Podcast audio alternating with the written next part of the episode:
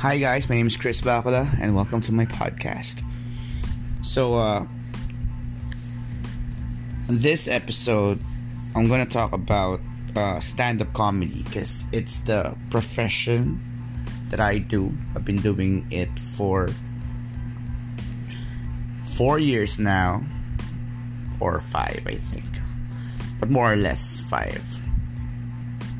And it's been a challenging craft to pursue because it's not easy. That's why you don't see a lot of people doing it. I mean, we all know a lot of gay comedians, but you know, we do not have a lot of stand up comedians like yung western style of stand up. Laging ano eh, yung okrayan lang. So uh, that's what I do uh, western style of stand-up comedy. Yung parang nakikipag-usap ka lang sa crowd. Pero syempre, nakakatawa pa rin dapat. And it wasn't easy for me when I was starting because uh, I am a serious looking guy and uh, it's really hard to make people laugh when you don't look like a clown because you know you have people na likas na nakakatawang tignan eh. Like yung mga matatabang tao, mga taong maiitim, pango, bungi, 'di ba? Hindi ako nanlalait ah, pero 'di ba, yun yung mga kalimitan na nakakatawa eh or yung class clown. 'Di ba? Wala naman talagang taong nakakatawa kung medyo maporma, 'di ba? Kasi lahat base kung gaano ka kakengko yung kapangit eh. So, hindi ko sinasabing hindi ako pangit. Ang sinasabi ko lang medyo cute ako. Well, sabi ng mami ko. So, I think it's it's really hard to make people laugh if you don't look kengkoy or walang flaws. Like si Vice Ganda, di ba? When uh, she was, gagamitin ko yung she kasi yun yung political correct term.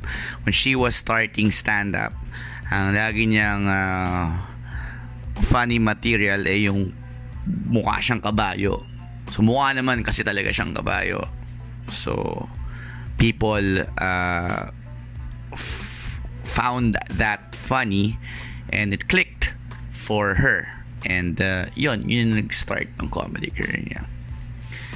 And ang dami nagsasabi sa akin when I was starting na hindi nila gusto yung gay comedy.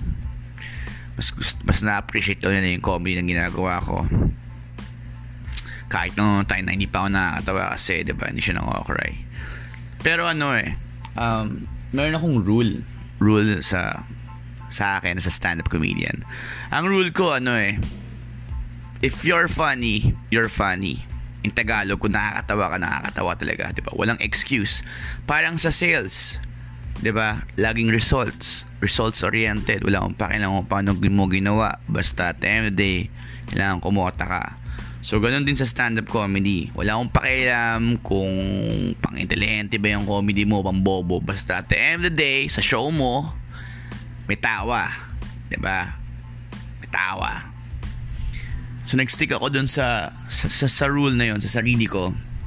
Kaya, pinurso kong maging I mean, maging effective on stage. Hindi ko magaling, hindi ko pa masasabi magaling ako sa point na to eh. Pero constantly ako nag-learn about how to be ano how to be more funny. Uh, witty hindi gaano eh kasi hindi man ako smart na tao alam mo yun. I don't do political jokes by the way. Puro mga kagaguhan lang about myself kalimitan. So yun. So when I was starting stand up um, I did an open mic. Syempre wal, walang walang stage or venue for for yung western type of stand up comedy sa Pinas eh So, kailangan kong mag-open mic sa kung saan nag-open mic yung mga musikero. Normally, intermission number ako or nakikiepa lang ako.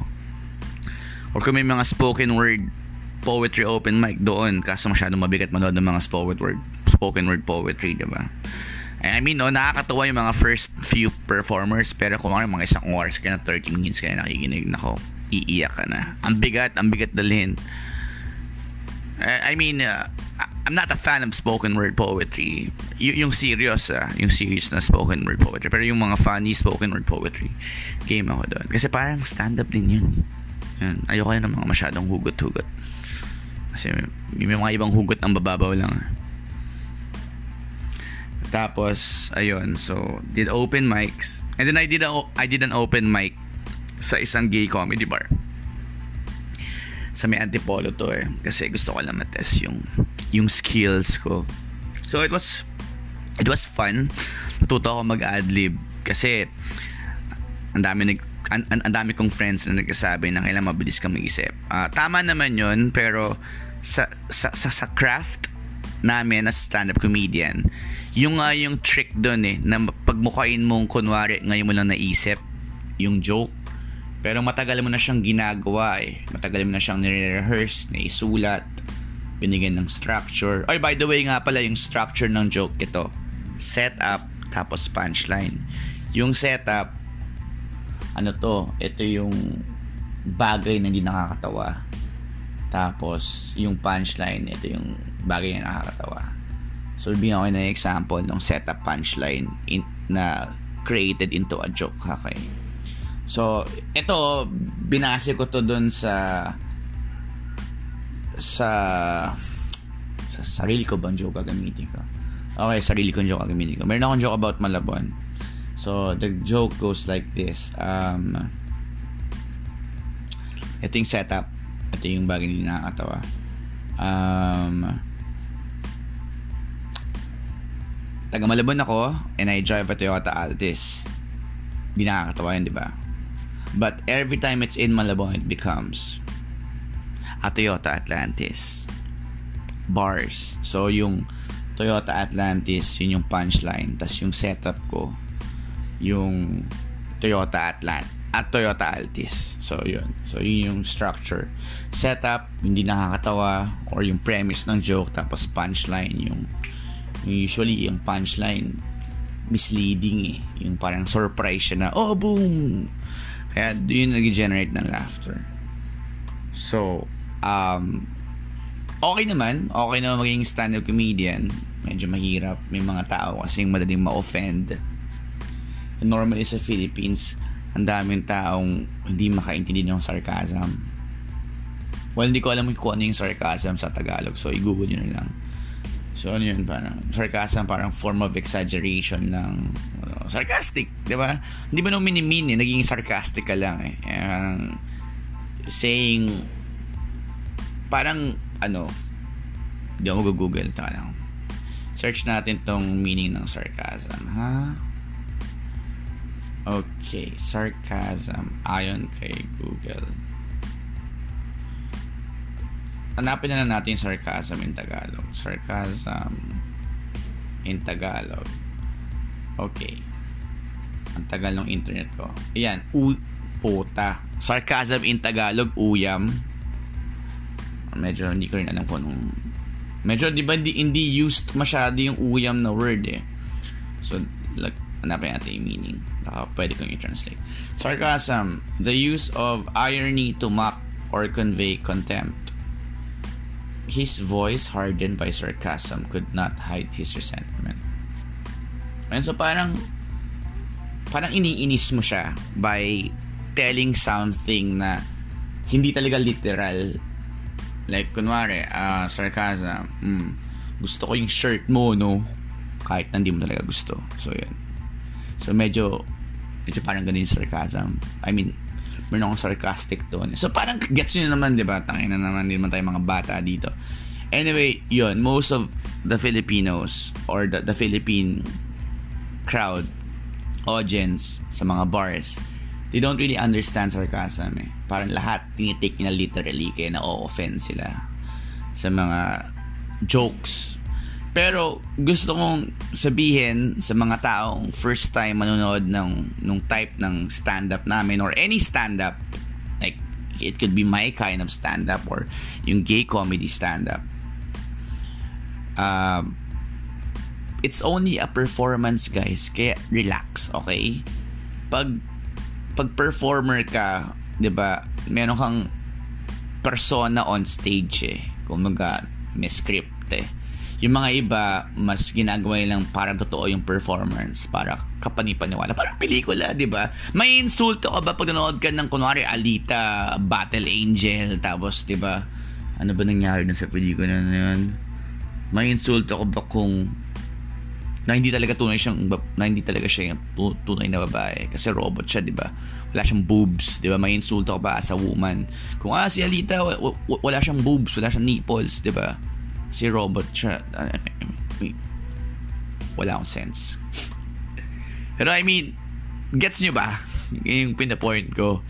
Parang, pelikula lang yan. Performance lang yan, guys. So, hayaan yung manood. Oh, minsan, minsan okay yung ano eh, yung minsan ma-offend kasi napanood mo, narinig mo.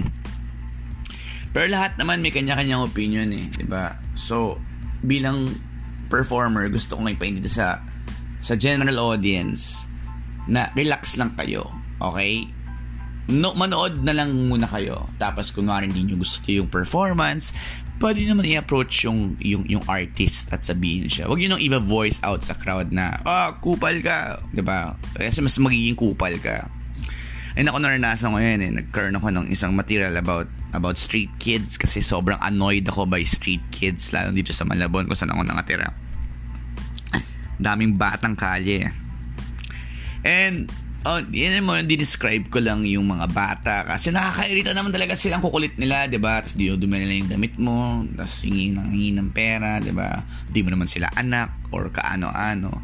So, di-describe ko lang 'yon and merong mama sa audience na apparently NGO siya who helps street children na-offend siya dun sa pagka-describe ko sa mga street kids na totoo naman, totoo naman ang diba na sila sa pakita. To, parang, dude, hindi ko sila nilalight, ba diba? Observation to kung ano sila. So, ikaw yung kupal, ba? Oh. Ewan ko, may mga tao talagang walang chill eh, ba? So, yung mga ganun bang tao, so, as an audience, kailangan makinig, and appreciate nyo na lang kung anong art form, 'di ba? Parang music, 'di ba? Meron tayong mga music na country music. Ako hindi ako fan ng country music eh. Pero paminsan-minsan, may mga country music na okay. So, binibigyan ko ng chance. So, sinasabi ko lang, sa general audience, kung feeling nyo na offend kayo dun sa mga sinasabi mo, bigyan mo na ng chance. Malay mo ma-appreciate nyo, di ba? Malay mo mag-grow mag-grow. Parang, di ba, kung may crush ka, ay, may gusto kang tao. Parang babae na ni... Tangin na nawalaan na ako. Let it grow on you.